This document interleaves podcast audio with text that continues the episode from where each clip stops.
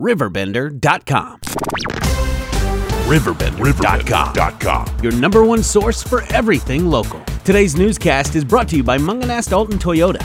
We work on all makes and models. Toyota makes the cars.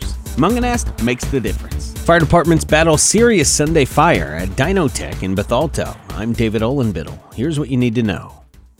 A very serious fire was called in at Dynotech at 8517 Witt in Bethalto to fire agencies around 8:45 a.m. Sunday. Multiple departments responded. Dynotech has a Bethalto address but is in the Fosterburg Fire Protection District.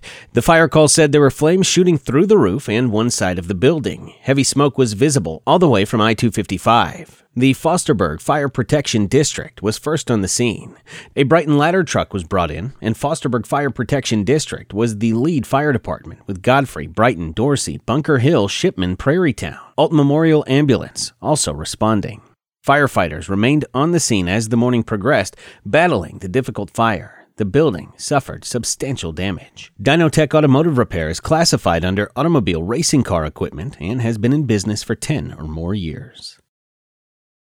Some serious discussions took place in both Hardin and Grafton on Friday about the rising floodwaters. Bryan Sizemore, commander of the U.S. Army Corps of Engineers in St. Louis, said his group is working with partners up and down the district, essentially from Hannibal, Missouri to Cairo, Illinois, to ensure the federal and non levee systems are working and staying ahead of forecasts. He said there's clearly problems in the area, with Grafton, Hardin, and St. Louis projected to see a 42 foot crest Monday afternoon.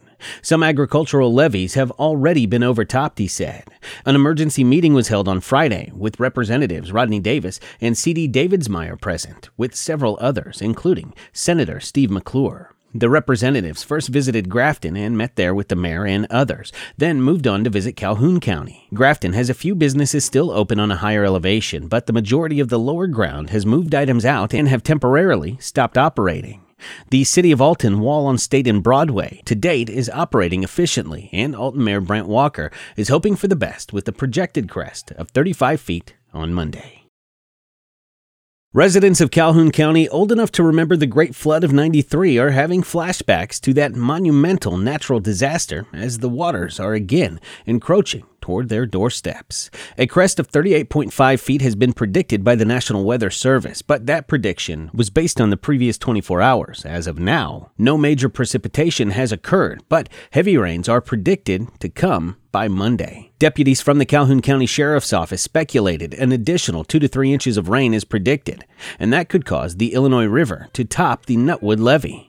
If the water does top the levee, however, access to Calhoun County would be majorly restricted, as it would prevent access to Route 16 for as long as four months.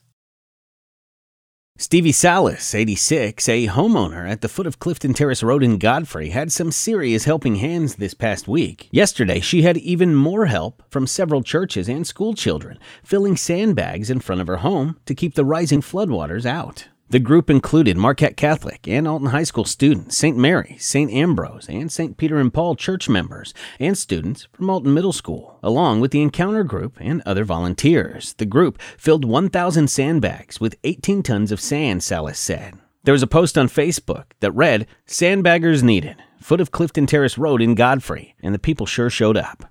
Salas said, When I went to bed, the road wasn't covered right in front of me, but that changed today, saying of Saturday. I'm so thankful for all those who helped out, today and last week, including the Bucket Brigade. The St. Louis School District 189 has confirmed in a release before noon Sunday that one of their students was shot at a house party in Venice, Illinois.